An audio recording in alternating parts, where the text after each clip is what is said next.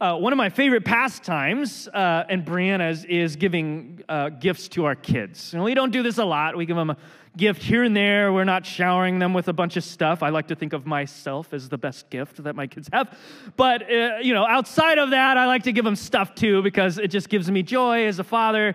Uh, and those, those gifts can range as small as like a 99 cent Hot Wheel from Target, which is like Jude's latest craze, uh, to bigger gifts that you have to wrap. So, you know, talking about Christmas or a birthday party. And Brianna and I love doing that. I don't know if it's just the thrill of like, uh, just meeting our kid and like seeing the joy in their face or just giving because we've been given to from God, from, you know, from people around us and we want to extend that or just because we just love our kids, but we just love that. And I, remember uh, on one, uh, one big day, we had wrapped up this giant box and we had this present inside of it, it had wrapping and a bow on it, give it to Jude and Jude's response you know, he opens his eye, he sees the box, he starts just tearing the paper off the box. And then he looks at the box and his eyes just get as big as dinner plates. And he backs up and he says, It's a box. Thanks, mom. Thanks, dad. He runs up, he gives us a hug, and he goes to the box. He starts playing with the box. And we're like, I'm looking at Bree, we're looking at each other, and like, Jude, open the box doesn't even hear us. He's like spinning it around, he's jumping on it, kicking it, everything in it is breaking, but he is like just full of joy. And we're looking at each other and we're looking at Jude and we're like, dude, it's not that. I mean, yeah, boxes are cool, but look in the box. There's like an actual present in there. Uh, and he never does it. And we, rec- we realize like Jude just loves cardboard. He loves boxes. He puts them on his head. He uses them like cars. He throws them at his sister. He does all sorts of stuff with boxes. He loves boxes. Uh, and for me, that type of thing, like Jude's fascination with boxes, is funny to me. It's adorable. It's a little bit a little cute. Uh, it's less adorable when it happens with adults, and it does happen with adults. We too, even when we become Christians, we become fascinated with boxes. Only our boxes are not made of cardboard and they're not wrapped with stuff. Our boxes tend to refer to all of those external things outside of our lives that we can see, that we can identify, that we can control. Those are the boxes in life that we love. The boxes, everything uh, that signifies the exter- our external world. And there's a good reason why we might like that stuff there's a good reason why we might uh, feel like we're gravitating towards that external world that we can see and touch and feel and maybe even control. I, am willing to bet that most people in this room want something. Uh, there might be a lot of details in that something, uh, ranging across the full spectrum of human emotion and experience and need. But if all of us were to back up at like a 50,000 foot view, we would see on that spectrum that basically most of us want similar things, even if it's different in the details. Uh, we want joy. We want peace of mind. We want peace in our home. We want wholeness and completeness. Uh, we, we might want change. Maybe we're running into the same problem over and over and over and over. We can't seem to kick that bad habit that we have, and it's wreaking havoc on our lives and family. We want change. We want to break through that. Uh, uh, we might even move beyond just change and beyond just happiness to something more transcendent. Uh, I'll bet a lot of people in this room want transformation. We want something deep, something that lasts a long time. Uh, all of us want things like that, I'm willing to bet. Most of us are here. Uh, that's maybe the reason that you're in a church this morning is you're looking for something deeper than what you've had before. Uh, all of us have that in common. We just don't always know where to look. We don't always know where to look for life change, for transformation. We don't always know where to look for joy and meaning, uh, meaning in life and significance. We don't always know where to go to look for peace of mind and a sense of wholeness and completion. And so we do what people often do from time to time when they don't know where to look. We develop fascinations with our boxes, the things that we have created in our external world. Uh, uh, that we can see and identify and even gives us some semblance of control. Now, I'm getting that from uh, verse 16 and 17 because this is exactly what Paul is speaking into the life of the Colossian church. Uh, if you're new today and you're just stumbling into this passage, I'll give you a quick recap. Uh, Paul is writing this letter to a small church in Colossae. He's never been there before. He's probably never going to be there or visit, but he's heard about them. He's heard about this small fledgling group of people that discovered life in Christ, and he's now wanting to write to them to admonish, to instruct, to warn, because in Colossae, as we've spoken in the last few weeks, there's this thing going on in the spiritual climate of Colossae. Uh, we called it syncretism. It's this idea that you have, uh, not unlike Santa Barbara or our world here, you got a lot of options. And for the Christian, this might be one of the biggest obstacles you face is that there's a lot to choose from. There's a lot of options, there's a lot to do with your time. And it was the same in Colossae. You had these Christians and they just just found Christ. They're starting to form this church and yet there's a, a, a, kind of a hybrid of the Jewish faith over here that's also beckoning for their attention. And then over in this corner, there's this weird form of like Jewish mysticism that's also uh, asking for their attention. And what you have here, the, the main problem in Colossae is not Christians or anybody for that matter outright rejecting Jesus Christ, so much as they're adding Jesus to their pre existing buffet of spirituality.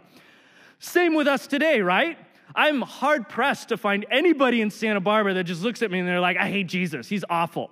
Says bad things, not full of love. I don't like anything that he stands for. That's generally not the problem. The problem is people that have a wide buffet of spiritual experiences who have already assembled their lives according to what they think makes sense. And Jesus can act, you know, he might add a little frosting to that cake. And so, yeah, I'll take Jesus until it stops working for me, right? That's the problem in Colossae. That's a problem today. And so Paul's speaking into that because you have these young believers and even maybe some seasoned believers, and all of them are attempting to follow Jesus Christ, and yet they're hearing voices from different parts of the room, not the, not the church, but like uh, uh, in the city, in their, their spiritual climate, that are whispering to them uh, if I could put it in, in my own phraseology, ah, Jesus is great. Jesus is awesome. I'm so glad that you have the life of Christ, but let me add something to that. And this is where, where Paul speaks into it. Verse 16, he says to the, the church, Therefore, let no one pass judgment on you in questions of food and drink, or with regard to festival, or new moon, or a Sabbath. And you might look at that list and you're like, I have no idea what you're talking about, Paul. Look, all you need to know right now is this is a list of actions from that voice in the room that for them is saying, Jesus is great, but you need to add some behaviors to that you need to add some right actions, of some observances. Make sure you do the Sabbath. Make sure you stay away from this food and that drink. Make sure you do this. Uh, make, sure you uh, drink that and eat that, and make sure you observe this new moon festival. So this is coming from a deeply rooted uh, hybrid of Judaism in that day. The details. Uh, are different, but it's that same idea. Here is a box of control for you to stick your life in right? Now, for this particular group, it was the box of action.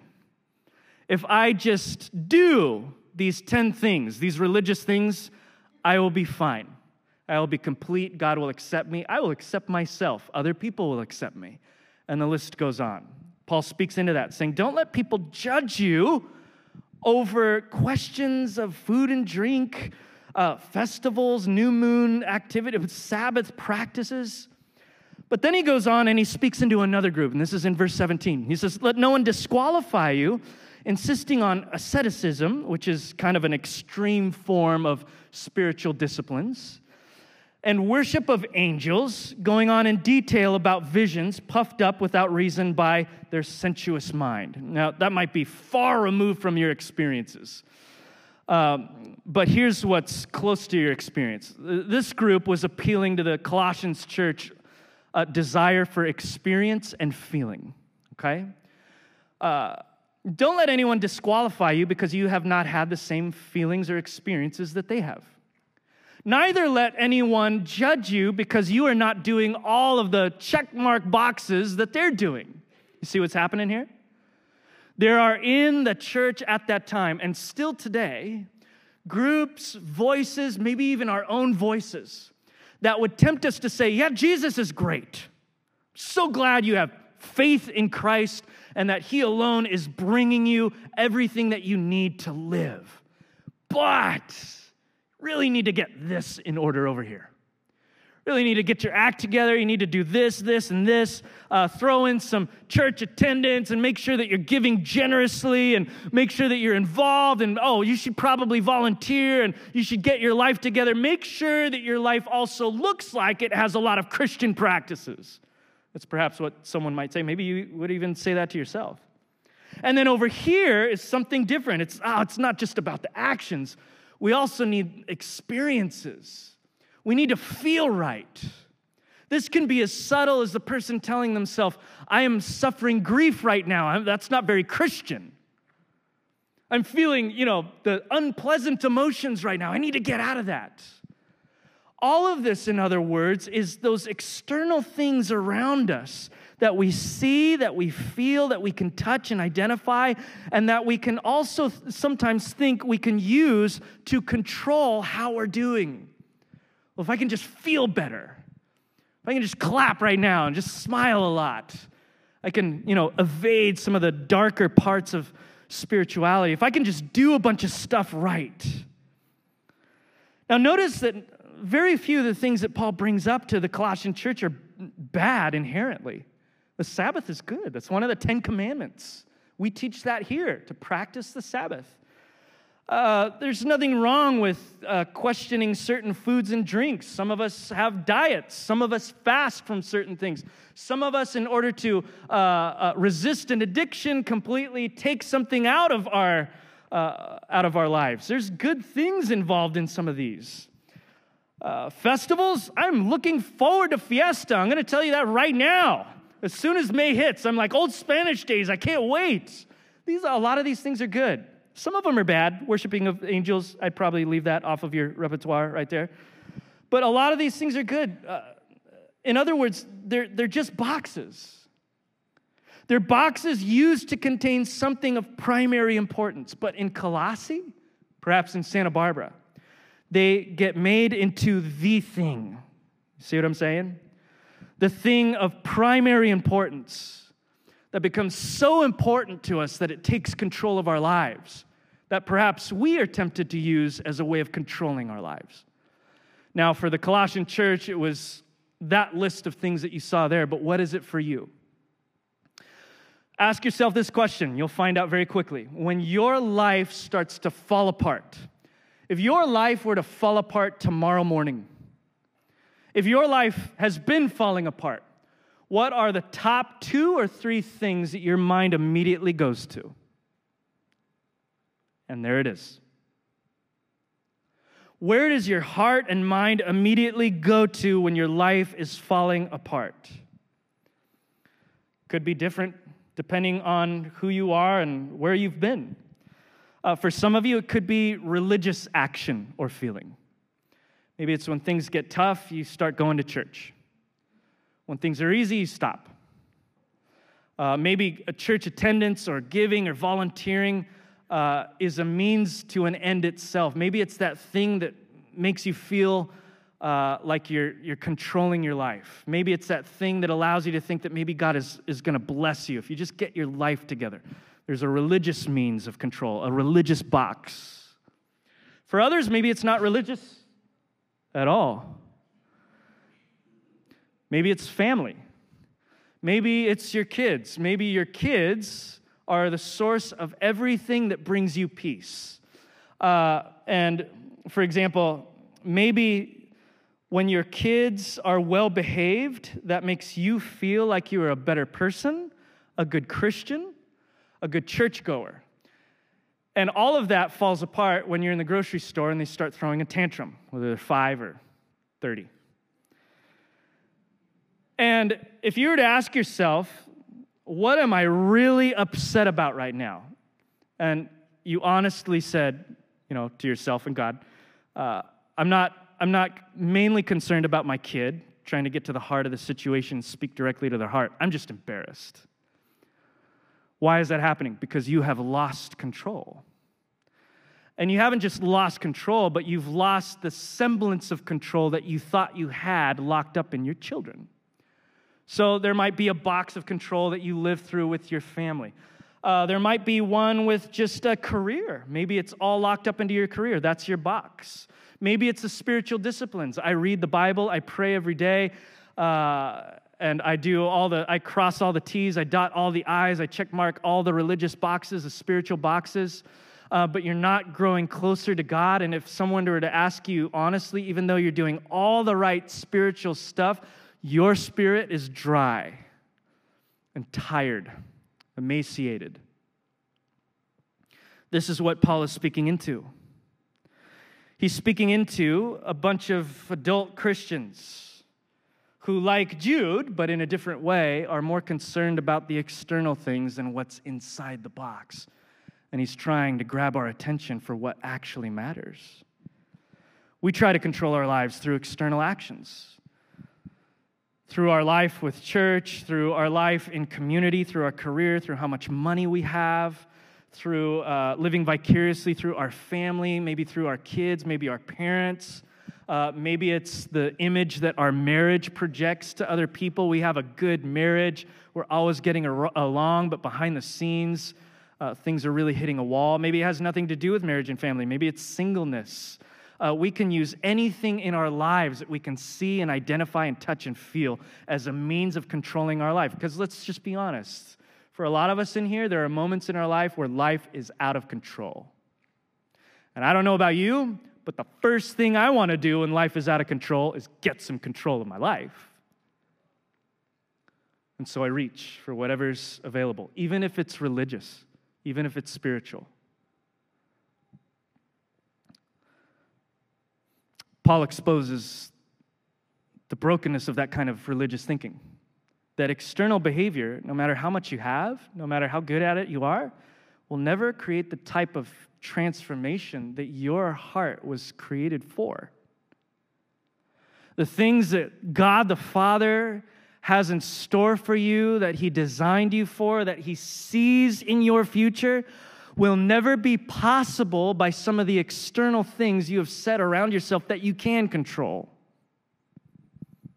Paul goes on to say in verse 20 through 23, why, and he's speaking to Christians, remember, if you if if with Christ you die to the elemental spirits of the world, that word elemental spirits means our, our past life and the things in our past life that we used to try to center ourselves said, if you died to those things in Christ, why, if you were, uh, as if you were still alive in the world, do you keep submitting to those old things? That old way of thinking, well, if I just do enough of this, I'll be good. Well, if I just have a family, I'll be good. If I just get involved in a church community, I'll be good. God will be pleased with me and I'll be pleased with myself if I just stop sinning, if I just beat this addiction, if I just make enough money, if I just move beyond this tax bracket, if I just, if I just, if I just, Paul is saying, how come you're still doing that? Then he says, These things, and insert into these whatever it is for you, the way that you try to control your life through external means, your box. He says, These have indeed an appearance of wisdom in promoting self made religion and asceticism and severity to the body. Listen to that. In other words, Paul does dignify that for a while, our active, busy religious lives do make us feel better, don't they? I do feel like a better parent when my kids act like perfect kids. And when they don't, all of that falls apart. And all of a sudden, I start thinking, hey, stop it. People are going to see you, and then they're going to see me, and then they're going to think I'm a bad parent. And if they think I'm a bad parent, they're going to think I'm a bad pastor. And if they think I'm a bad pastor, they're going to think I'm a bad human. And all of this stuff. All of a sudden, I'm thinking more about the image I'm projecting and my control over the situation than the kids God gave me to love. But at first, it feels good. Good job, Abby. Way to get those straight A's good dad, especially. Thank you, Jude, for not uh, throwing fit like that kid in aisle nine. I'll pray for them.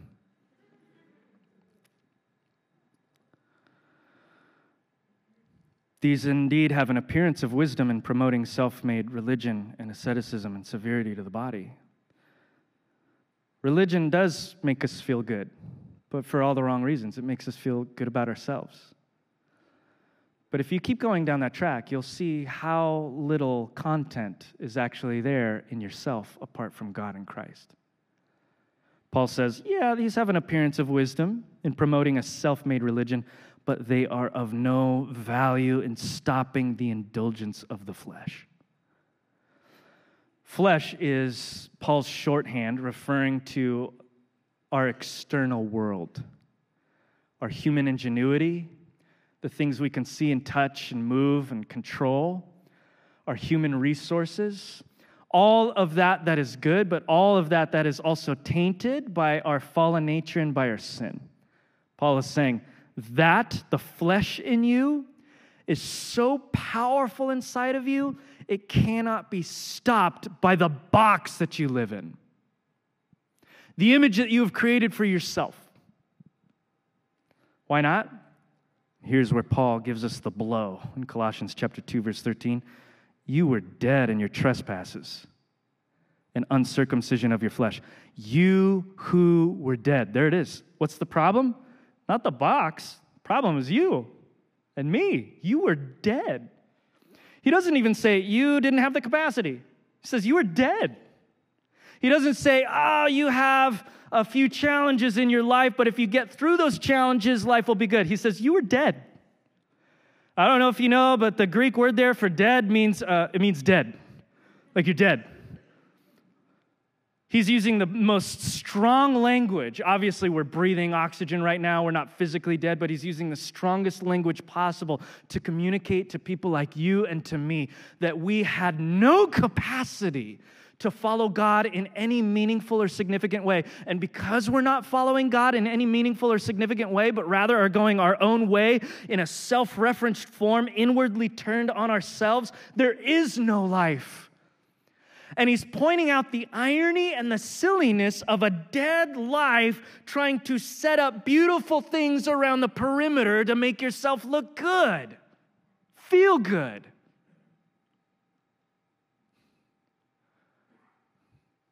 You were dead. I have a, one of my spiritual gifts is killing plants. I thought I would be good at it because my dad, I told you this story years ago, uh, when he'd visit me when I was in school, like 15 years ago, he'd, he'd swipe people's succulents. He'd like just take like a little piece, like a tiny little piece, and he would do this over the course of like 10 years.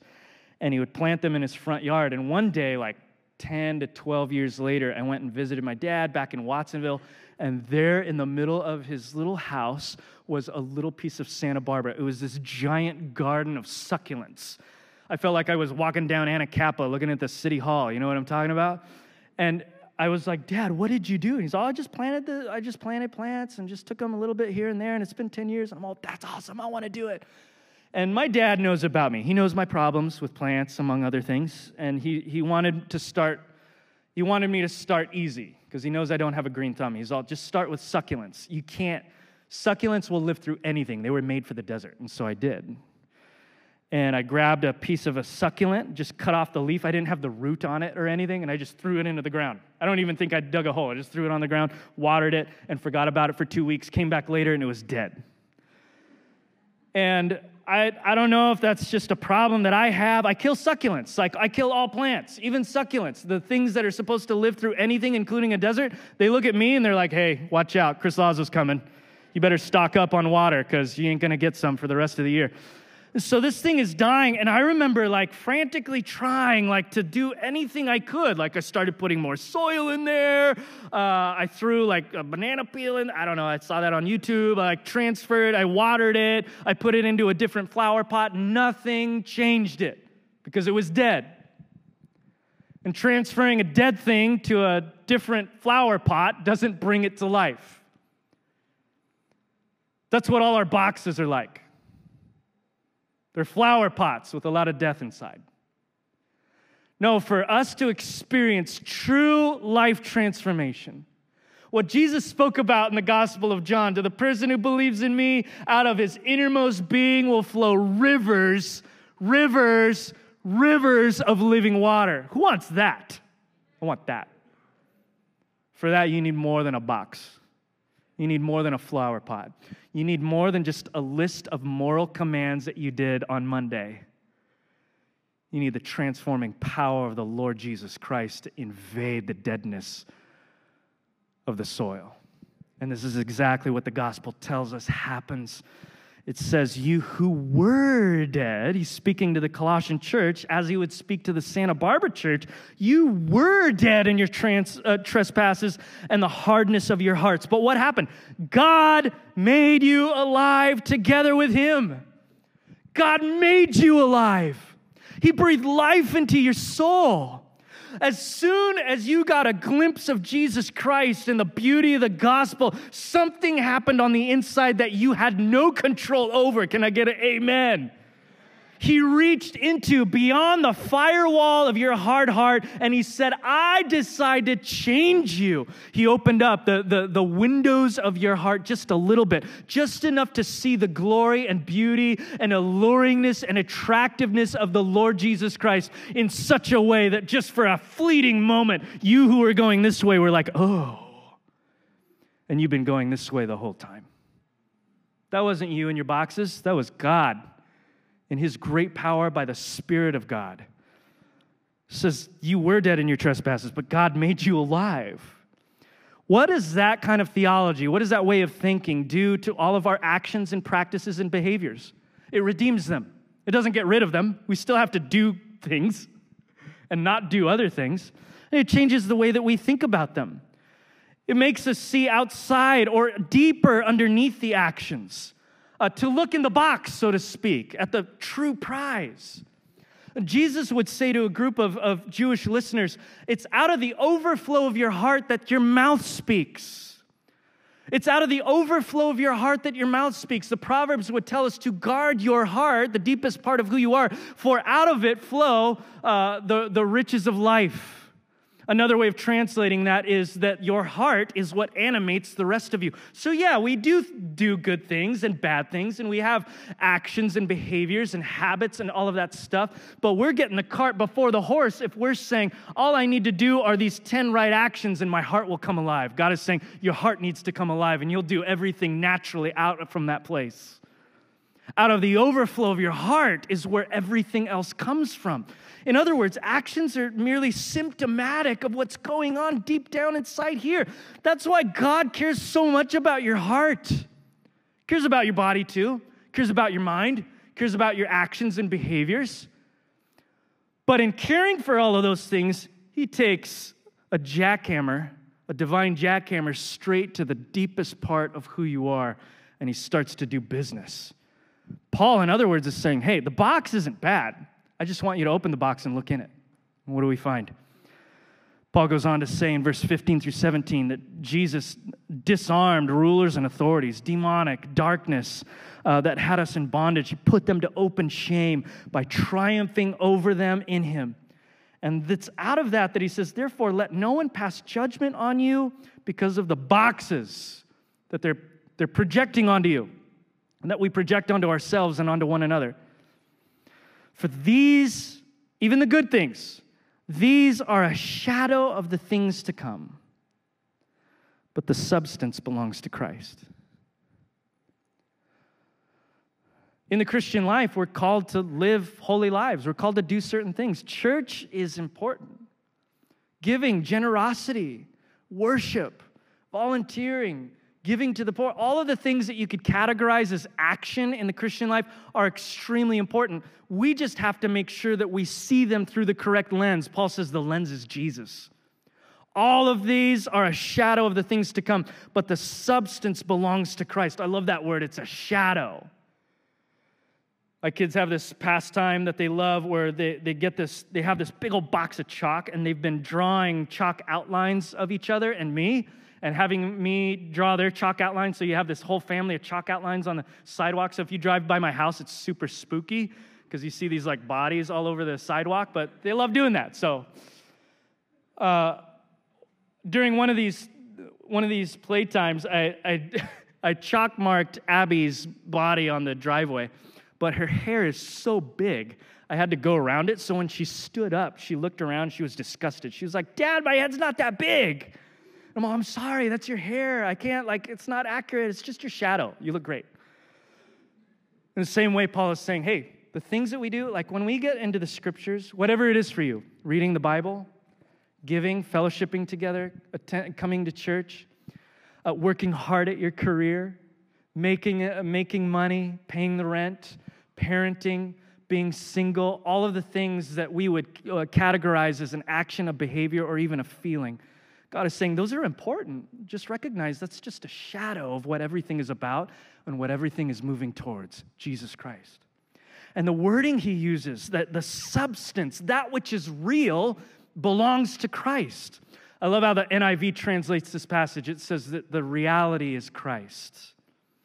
This verse is actually where our church gets its name because we believe that Jesus is reality. We believe that he's as deep as you can possibly go. He's the true north. He is that which we were created for. All the things that we uncovered in the book of Colossians. He is the image of the invisible God, uh, the exact representation of his nature. He created everything, and everything was created by him and for him. He holds everything together by the word of his power in order that he might have preeminence. That word means supremacy. Uh, supremacy. He might be supreme over all creation, supreme over your family, supreme over your singleness supreme over your mind, your thought life, your recreation, uh, supreme over the things that you love, supreme over your relationship, supreme over your career, supreme over uh, the, your career which is falling apart, supremacy over all things. He's, Paul isn't telling us stop reading the Bible. Stop practicing the Sabbath. He's saying, start looking at it the right way. Why are you doing the things that you're doing? If it's just to exert some control over your life, you've lost sight of everything. But if you're reading this thing because you love Jesus Christ and you want to be closer to Him, good job. If you're practicing the Sabbath not to uh, project this image of religiosity to everyone around you and make you feel better about uh, uh, the rest of your week, but rather you are stopping work on Saturday or Friday or whatever it is to you because you just need to soak up Jesus, the reality of all things, then you're in the right spot. You're in the right spot.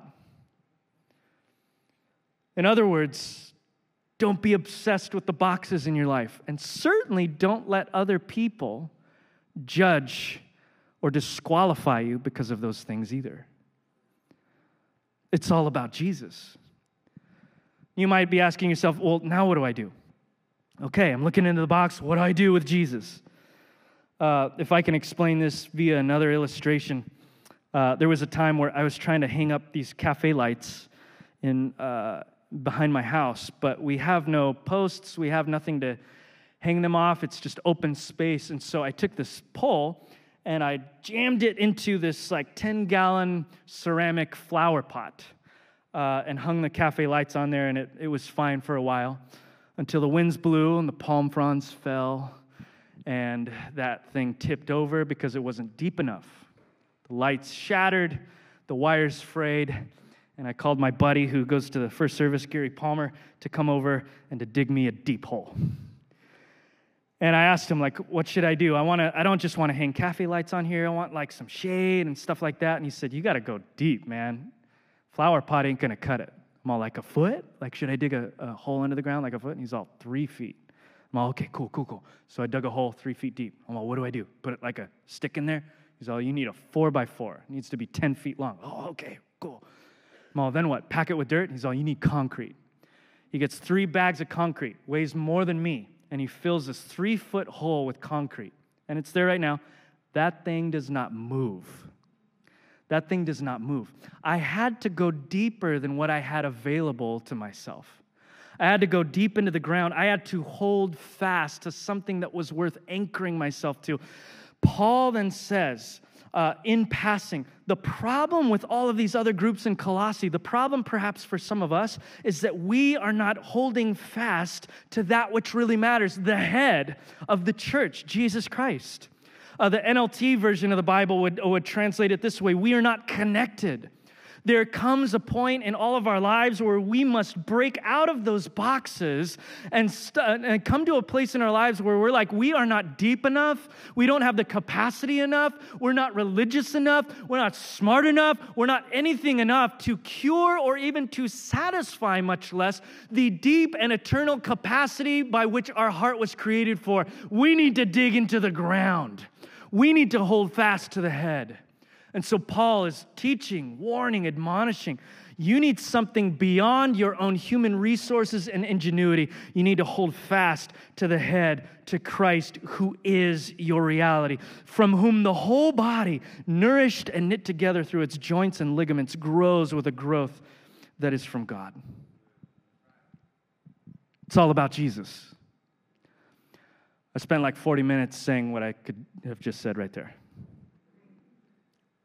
If you were to ask anybody in Santa Barbara, what's Christianity about, what, were, what would some of the answers you, you got back? You might get, well, it's about doing the right thing, it's about being moral, uh, it's about going to church. Uh, depending on who you got, if you got someone that was super jaded and angry, they might say something else. It's about being judgmental and proud, which is a true experience for them. But if you ask Paul, he would say it's about Jesus. Christianity is about being caught up in the life of the one in whom all knowledge and the treasures of wisdom in heaven are locked up in. Christianity is about Jesus. And Christians are people who hold fast to Jesus. Now, ironically, we hold fast to Christ by doing certain things. We call them spiritual disciplines, spiritual practices. But if we're taking Paul seriously, we have to remember practices are not the end themselves, nor do they contain any power to control your life. So, why do we do them? Why do we attend church every Sunday? Why do we practice hospitality? Why do we open our lives and hearts to other people in the bond of love? Why do we do anything that the Bible tells us to do? When only Christ has the power to change you. Here's why practices can't change you. Only Christ can change you. But practices can slow you down enough to receive the grace of God in Christ. And let's just be honest if you live in Santa Barbara, you're busy and you're not slow. Some of us need to practice a slow down spirituality. Some of us need to approach the Sabbath not as something to make us feel better about ourselves, but as a means to stop us once a week so that we can turn our eyes to God and find rest and delight where our hearts might be satisfied. For some of us, we need to practice silence because we're so manipulative with our words. One of the best practices for some of us is to stop talking and to simply be in the presence of the living God without an agenda. For others, it's confession. We have this appearance of perfection about us. The one thing that might allow us to stop for a moment and to receive the grace and forgiveness and transformation of God in Christ is to confess our sins and to be okay with the fact that we're not okay. I'm going to ask Robert and the rest of the team to come out here as we sing. And I want to lead us through a corporate practice. It's a very simple one, one that we've done from time to time a practice that would allow us to open our hearts to God, give up control, and to surrender to Him. Remember, it's not all about the practice, it's about Jesus. But sometimes our scattered, heavy minds could really benefit from practices that would open our hearts and slow us down to respond to that Christ. We've done this practice from time to time. It's called palms up, palms down. I want you to do this as, the, uh, as we transition into singing. I want you to be honest with God today. The first thing that you could do is just get comfortable, both feet on the floor. Uh, put your hands, the palms of your hands, on your legs, rest them there. And intentionally place yourself in the presence of Jesus. Oh, what do I mean by that? Well, I mean that the Bible tells us that Jesus is already present. The problem is that we're usually not aware of his presence. And so, right now, let's intentionally place us, uh, ourselves there. Believe that He's there, turn our attention towards Him. And I want you to turn your palms down and begin to do this with me. Turn your palms down onto your legs, whatever's comfortable for you. And in the words of the Apostle Peter, who would say, Cast your cares onto the Lord because He cares for you, I want you to visualize that happening. With your palms down, just begin to drop your cares, your worries, your agenda, your expectations, your boxes into the hands of Jesus. Let go of all that is heavy, that is burdensome, that you've projected onto others, maybe that you are even projecting onto yourself. Just let it go. Feel the freedom of being able to let it go and breathe.